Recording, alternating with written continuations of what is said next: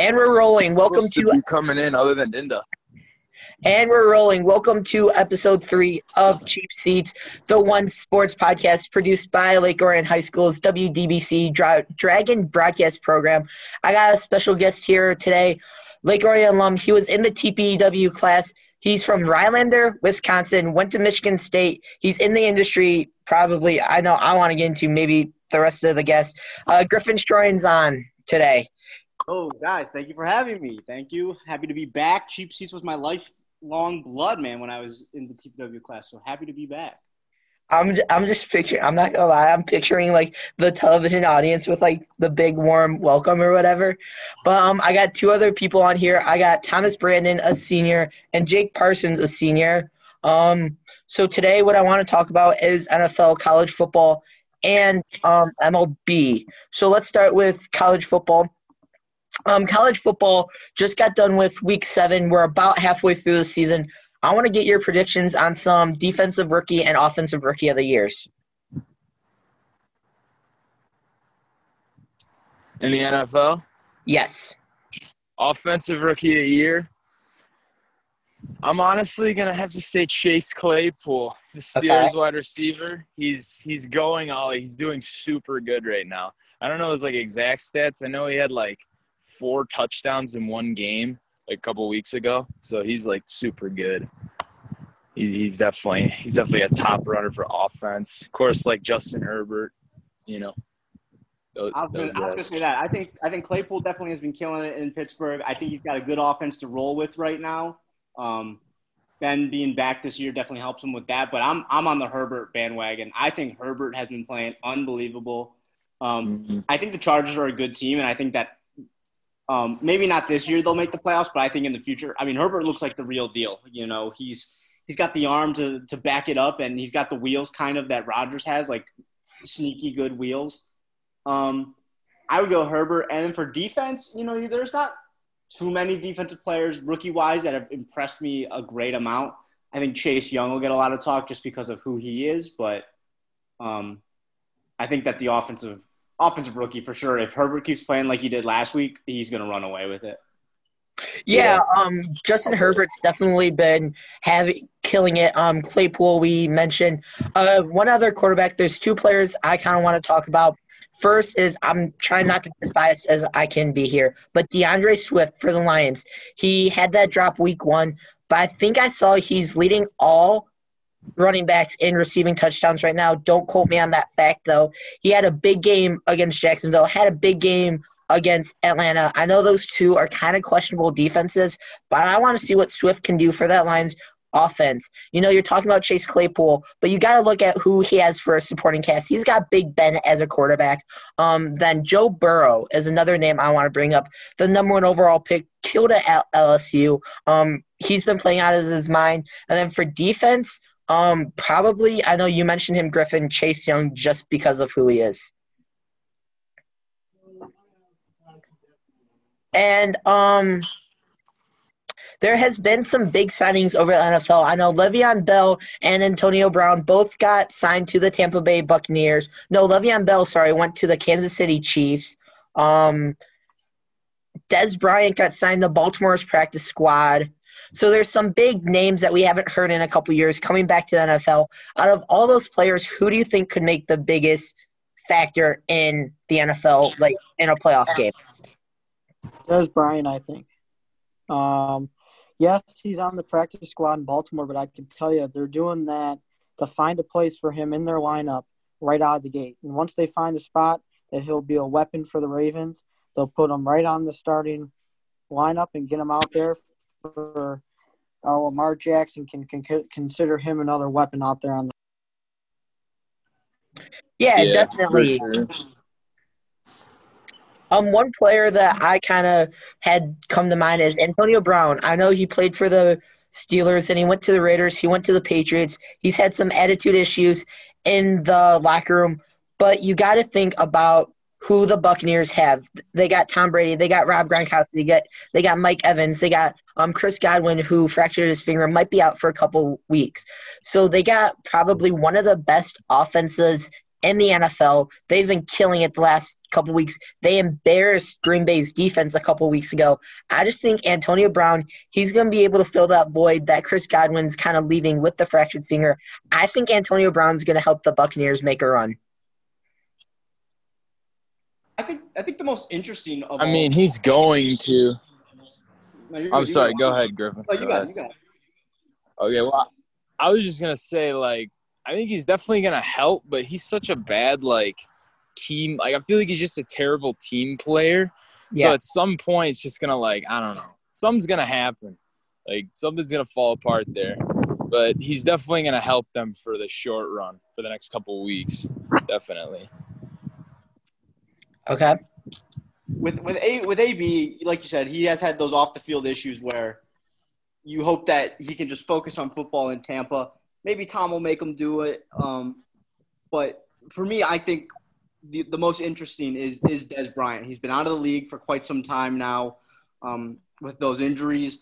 He was a dominant player with the Cowboys, and can he get back to that form? Because you know, he was a, a dominant presence at the wide receiver position, was one of the best, and now he's going to be paired up with, you know, a, an MVP quarterback in Lamar Jackson. You know, and other than, you know, Hollywood Brown, it's not like the Ravens have all these great wide receivers. So if Dez Bryant can make an impact and really, you know, dominate games for them, I mean, it, it's going to be hard to not look at the Ravens and think, holy crap, this could be a, a Super Bowl team.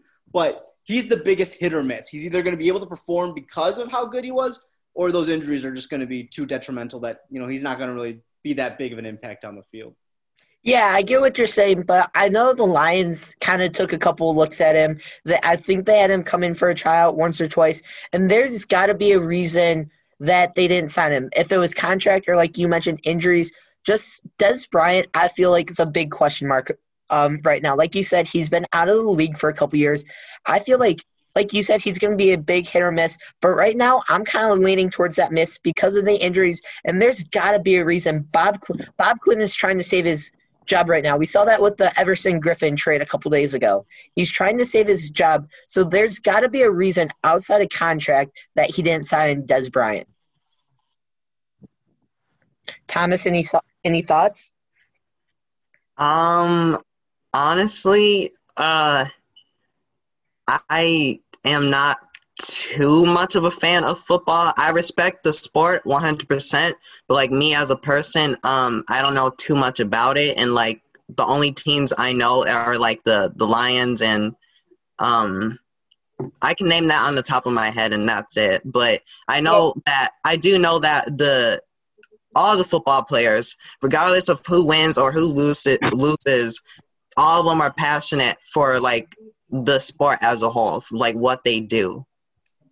So, Yeah, Yeah, that that's a great that's a good take on it. I never thought about it that way. Um, moving on, week eight, you got some big games. I know off the top of my head, the Lions are finally home against the Colts. Their first home look at a decent team who I think could sneak into the playoffs from the bye week. The Bills play the Patriots. Um, the Chiefs play the Jets. The Jets are the Dolphins. Um, you got Cleveland coming off that loss. Who do you think's going to be the Cleveland biggest? won. Did Cleveland win? Yes, they won. Okay, Cleveland's coming off that win then. Sorry, I'm trying to. I don't have ESPN up for like. 37 34. Let me pull up ESPN then really quickly. Who do you think's going to be the biggest surprise in Week Eight? I, I personally, well, everybody knows I'm a Cleveland fan, but Yes. you know I'm seriously looking forward to see what Baker Mayfield is gonna have to do in Week Eight because his primary target OBJ is out for the rest of the season. Now, Donovan Peoples Jones, who used to play at Michigan, he is uh big. He's pretty good when I saw him at Michigan, but the problem when he was at Michigan they didn't have a QB in Shea Patterson that could really throw him the ball that well to make him do stuff. But Baker Mayfield, the improviser, is I think I think, you know, getting gonna have to improvise and use more than just OBJ and go out to Landry, Njoku and all of them. And I think the Browns might be a surprise the second half of the season, getting that young talent and having to improvise. Yeah, definitely. Um, Cleveland, I think, turned a lot of heads. The team I kind of want to look at is the Chicago Bears. They've had question marks all year at the quarterback spot. I know Trubisky started the first couple weeks, got replaced by Nick Foles, who played for the Eagles in that Super Bowl against the Patriots. The biggest question mark for them is the quarterback. I think for me personally, Chicago's been my biggest surprise team so far. They have a bye this week. So I'm going to move on from the Chicago Bears. But shout out to Matt Nagy for the way he's been uh, coaching the Chicago Bears. I know one game besides the Chicago Bears that's um I'm definitely going to keep my eye on is the Steelers Ravens game. We've touched on what the Ravens can do offensively. I know we touched on Chase Claypool, but that Steelers defense that's probably in my opinion, Ben, one of the biggest surprises for the Steelers this year is that defense. How are they going to be able to, to defend Lamar Jackson? That's going to be the question of the week, in my opinion. I mean, last year, if you go back to last year, the Steelers lost Big Ben in like week two, I think it was, and they still went eight and eight without him. And I, I forgot what week it was. Um, but we played the Ravens at home, and it was like it was neck and neck the whole game until like the very end. And we had like our third string quarterback out there. It was only neck and neck because of our defense. So like, I don't know. I have a feeling it's going to be a really close game, and it might even. I feel I know I think the Steelers are gonna win. Obviously, I mean I'm biased, but we have Big Ben. Our defense is super good. So I don't know. I'm assuming it's gonna be close, but it's yeah, like a close, low scoring game. That's what I say for it. Derek, That's what how I, I see it. what I think, Derek, is that it's going to be interesting to see how Lamar Jackson can do against the defense, not how the defense does against Lamar Jackson, because the defense is pretty proven, in my opinion. Yeah. They're the only undefeated team left. I think Lamar Jackson, this season at least, still has a little bit of proving himself to do because last season they choked it in the playoffs. So I think he kind of needs to beat a team like this if he wants to show that he can win in the playoffs. Yo, so that that's interesting. We have a, a Browns fan and a Steelers fan here. So two two neck and neck teams going against it in the AFC North. I think the AFC North in general is the best conference in football. Um, NFC West. NFC West, in my opinion. Probably. No way, dude. Steelers, Ravens, the Browns are three great teams, and I think the Cincinnati Bengals with Burrow are going to be right up there pretty soon. Okay. Uh, but the game, oh yeah, this game fascinates me for sure along the lines of it's that great Ravens offense going against that great Steelers defense, like we were talking about. Um, but as much as I like the Ravens, I think they have a great defense. The Steelers have looked dominant, man. I mean, they're doing it on offense, and then that defense, T.J. Watt, Dupree. Uh, I know Devin Bush got hurt, but Minkah Fitzpatrick. I mean, dude, they got a bunch of like just absolute studs on that defense. Uh, I don't know. I just I Lamar is a, a, freak of nature. He is so good. He's fast. He can throw the ball and everything. But when you got you know T.J. Watt bearing down in you every play, it, it's going to be tough for them. But they are at home. I don't know how much home field advantage has to do with you know no fans and all that. But um, it's going to be one one hell of a game for sure. Yeah. Um, that that's definitely going to be the week or the game of the week. Moving on from NFL to football or NFL to college football, it feels weird to say that this, but Big Ten football is back. Who was your biggest surprise in week one? Uh, mine's got to be Indiana. Stunning Penn State in overtime. Um, I know everybody had a lot of, you know, doubts and stuff about just a couple of the teams like, you know, Minnesota, oh, they're going to upset Michigan right out of the gate. But Indiana coming out from nowhere, upset, upsets. I think it was Penn State was eight. I think. Yeah. Power ten team. Yeah, that's a big statement win right there. And crap, they're they're in the running now, from my point of view. Yeah, and the thing about uh, Indiana, for me at least, um, I love Tom Allen. I think he's one. He's a really great coach.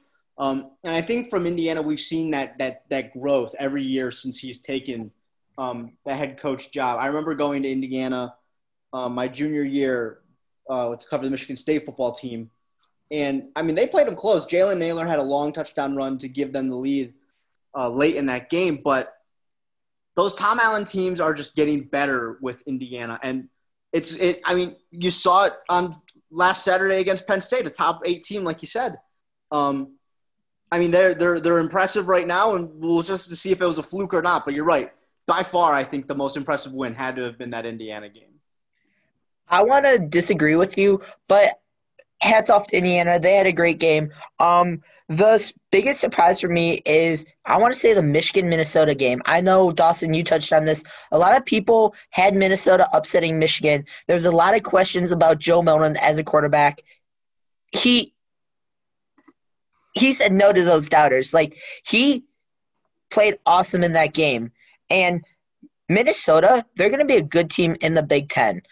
But I'm excited to see what Joe Milton can do in his first ever rivalry game this week against Michigan State. It's going to be at home. How much can Harbaugh improve him? But another team I want to talk about is I know last episode I kind of questioned that Wisconsin offense lo- losing Jonathan Taylor, their workhorse, but they again proved all the doubters wrong. I know COVID canceled at least one of their games, but I'm going to say offensively, the two biggest surprises were Michigan with that quarterback and Wisconsin just overall with their offense. I would have to disagree with you, Derek. I think the biggest surprise for me, at least, was my team, MSU, Michigan State losing to Rutgers. Yes, that was ugly. I just, I don't know if it's just me because I'm, I'm, I'm like a huge MSU fan, but I just did not see that happening, and it was very hard to swallow to watch. That was a big surprise.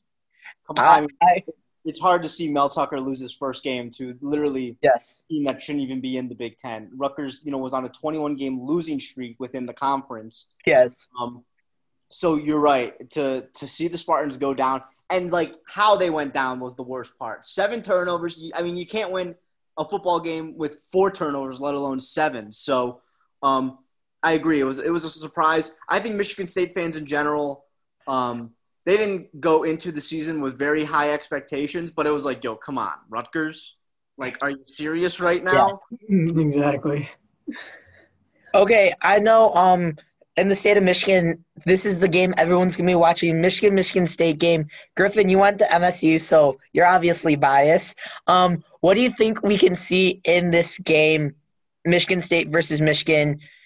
Mel Tucker's first game, Coach Harbaugh's, I want to say sixth rivalry game. What do you think we can see in that game?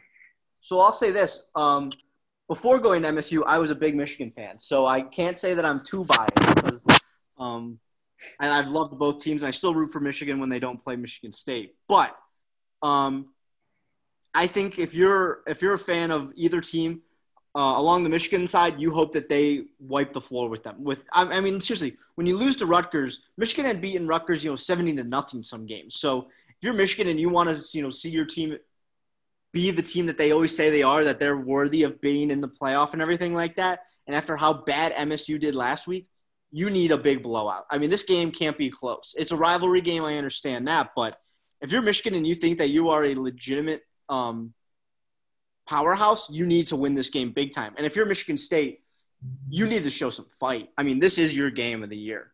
It's happening week two. It's right here. First time with Mel Tucker. You're in the big house. Um, you got to show that you're you're you're not the bottom of the Big Ten. I mean, you still got the season's still young for them technically. They got a lot going on still, so you need to just make their have some fight. I think Lombardi wasn't all that terrible, honestly, on Saturday. He had the one pick, but that was Nailor's fault. It was a it was a combination, you know, wrong route or whatnot. He lost a fumble or two, but in general, you know, he still threw for 300 yards. Um, I think he can be the guy. I just think that that team needs to get together and figure out that you know it's the small things, the little things, the turnovers. You know, no penalties. You know, they just got to play their game. And um, uh, when it comes down to it, are they going to beat Michigan? let's probably say no. It's a rebuild year for them, but you got to make it close. You got to make it competitive. Um, and if not, then you're starting the year 0 and 2, and that's never a good start. Yeah, um, you've you brought up some really good points there. Um, one thing I do want to touch on is the two fumbles lost by Lom- I think it was two. Um, the couple of fumbles lost by Lombardi. You also got to blame the O line because what's an offensive lineman's number one job is to protect the quarterback. And if your quarterback's losing fumbles, unless he's running outside the pocket and he's rushing downfield, you did not protect the quarterback. So yeah, Lombardi should have held on to the ball, but and he lost it. But I think some of that blame should go on the offensive line there. And Mel Tucker's first game, I believe it was at Rutgers. I'm not 100% sure about that. So Mel Tucker's first game at Michigan State, nerves, blah, blah, blah. But it's Rutgers. It's a trap game. Go out against Michigan and show that you had fight. You have fight. And who knows? Who knows? Joe Milton could have nerves. He could make some bad decisions, and you could walk out of there with the 2015 repeat of a last second touchdown. Yeah, well, you know, this year is definitely different. The atmosphere is going to be a whole lot different in Ann Arbor this year. There will be no fans. It'll be very surreal for the Wolverines, Spartans. You know, this is a game that you could get over 110,000 people there at Michigan Stadium.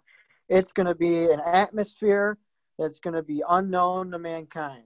And, you know, I think whoever manages the game offensively and defensively will come out on top. More than likely, it will be Michigan because, you know, State, you know, watching the game, they didn't really capitalize on those turnovers that they had chances with. But if they're going to put up seven turnovers, they might be running themselves out of that stadium at the end of the day. Just give the bunion and leave. It's, you know, I don't know. I can't really say the famous saying roll in, roll out with the W for state, but I don't know. They might have to get on that bus early. Yeah, um, that's definitely gonna. I shouldn't say it's gonna be a close game because I really think Michigan's gonna blow them out. I'll be honest. I don't think Michigan State's got a chance. And I know you touched on this, Dawson. The no fans, whatever. But welcome to playing sports. Welcome to being a collegiate and professional sport or athlete, having to deal with different environments. If it's playoff, if it's a bowl game, if it's playing with no fans, so that's just something they're going to have to overcome. And I just don't see Harbaugh losing to Mel Tucker in his first game against Michigan. He's he's struggling against MSU though. That's for sure. It's uh, you know, a couple games that he's he should have won but lost. Um, who knows though? It's a rivalry game, so anything can happen. But I think, as everyone's saying, if you're a betting man, I'm putting all my chips on Michigan. Milton looked good against Minnesota, and it was a tough road game even without fans. So at home, it, it you would think, you would think, but you know, you play the game for a reason. Yeah, moving on from some football, let's talk about some baseball. World Series got wrapped up Monday night. What's day? Thursday. So Tuesday night it got wrapped up. Game six. Um, first off, I want to talk about that decision by Kevin Cash pulling Snell out in, I believe that was the sixth inning, pulling him out after like 75 pitches, just gave up his second hit. What do you think was going on in Kevin Cash's mind to pull out? Blake Snell has, is his ace. Blake Snell has been the workhorse all year. Blake Snell won them game two for crying out loud. What was going on in Kevin Cash's mind to pull him out or a reliever who has not done well in these playoffs? Uh, you know, I was watching the game and, you know, the Dodgers weren't generating much off of him the whole game. I'm very surprised with that decision. I don't think it was really thought through fully, but you know, after they swapped him out, it just went downhill. It was yeah. it was bad. And I think they gave up a I think it was two run shot, I think, shortly after they swapped him out that kind of sealed the deal. And I don't know. I, you know, Tampa Bay fans, of course, are probably really pissed, but I'm not a Tampa fan, so I don't really have a say. But, you know, if, I would definitely be questioning my management at that point. Like, hello, second hit? That's nothing. Now, if it was like 12th hit or something, you know, that's something different. But two? I don't know. That sounds like a decent game to me, but I don't know. I mean, the way I look at it is Blake Snell was dealing. He absolutely was. Only gave up two hits. Um, I can't remember how many strikeouts, but I think it was around seven. You know, I mean, he was he was dealing, um, and his stuff was filthy that game. To take him out in the biggest game that the Rays had been in that, at that moment wasn't a, a good idea. But you also have to go back to you know the whole year where this is how the Rays were playing baseball. You know, they would take out their you know their big names and put in relievers early, or they would start with relievers and then bring in their big guys. I mean, it's that new analytics aspect of baseball that the Rays were playing, and, and that is what got them to the World Series. So while I might not agree with taking out Snell, you know, they were sticking to their game plan. They've been doing it all year. It got them this far to game six of the World Series. So, you know, why not stick with it in that sense? But obviously, when you make that kind of a decision and it backfires on you, there's going to be a lot of, you know, questioning of your managerial skills and all that. But, um, and, and let's let's not act like the Dodgers hadn't been doing the same thing throughout many other games. So, yes, it really bit them. And Blake Snell is a different pitcher than you know just your average starter. I mean, the guy is a Cy Young winner. You know, he's he's one of the best in the game right now. So, um, it was a questionable decision for sure. Looking back, I bet he wishes he could change his mind, but this is literally what the Rays have been doing all year.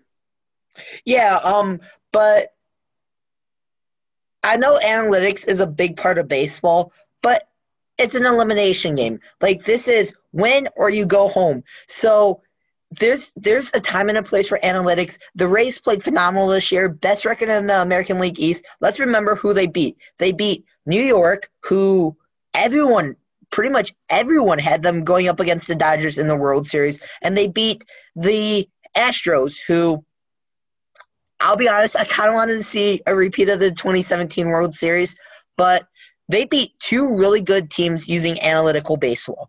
But it's an elimination game. So there is definitely a time and place for analytics, but that's just in my opinion, a time to go with your workhorse and go with a guy who's been pitching outstanding for you. I know you mentioned he's a Cy Young winner. There's a reason he's a Cy Young winner in baseball. So you just stick with your starting pitcher there. And I don't know, like you said, Kevin Cash probably regrets regrets the decision. It's analytics, but you you stick with Snell in that situation.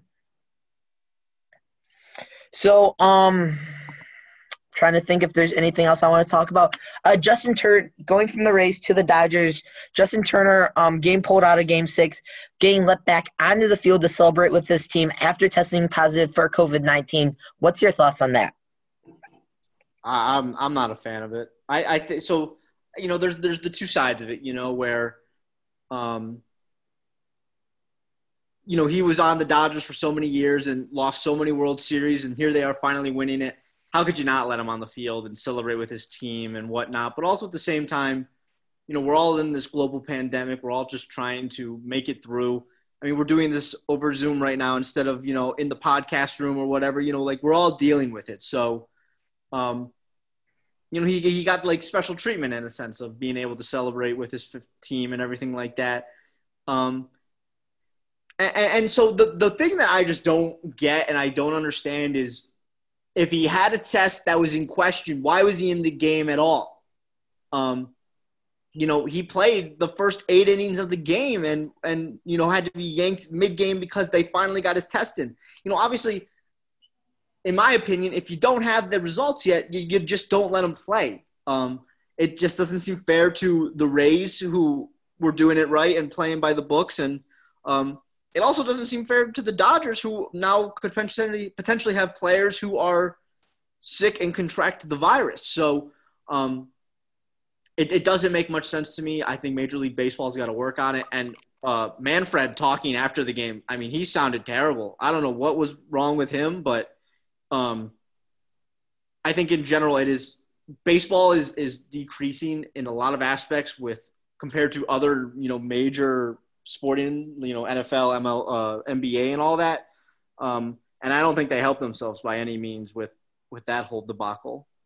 No, I um I agree with you. He shouldn't have been left let onto the field. But you mentioned it. He played in the 2017 World Series against the Astros. Lost. He played in the 2018 World Series against the Red Sox. He lost. So he knows what it feels like to lose a World Series.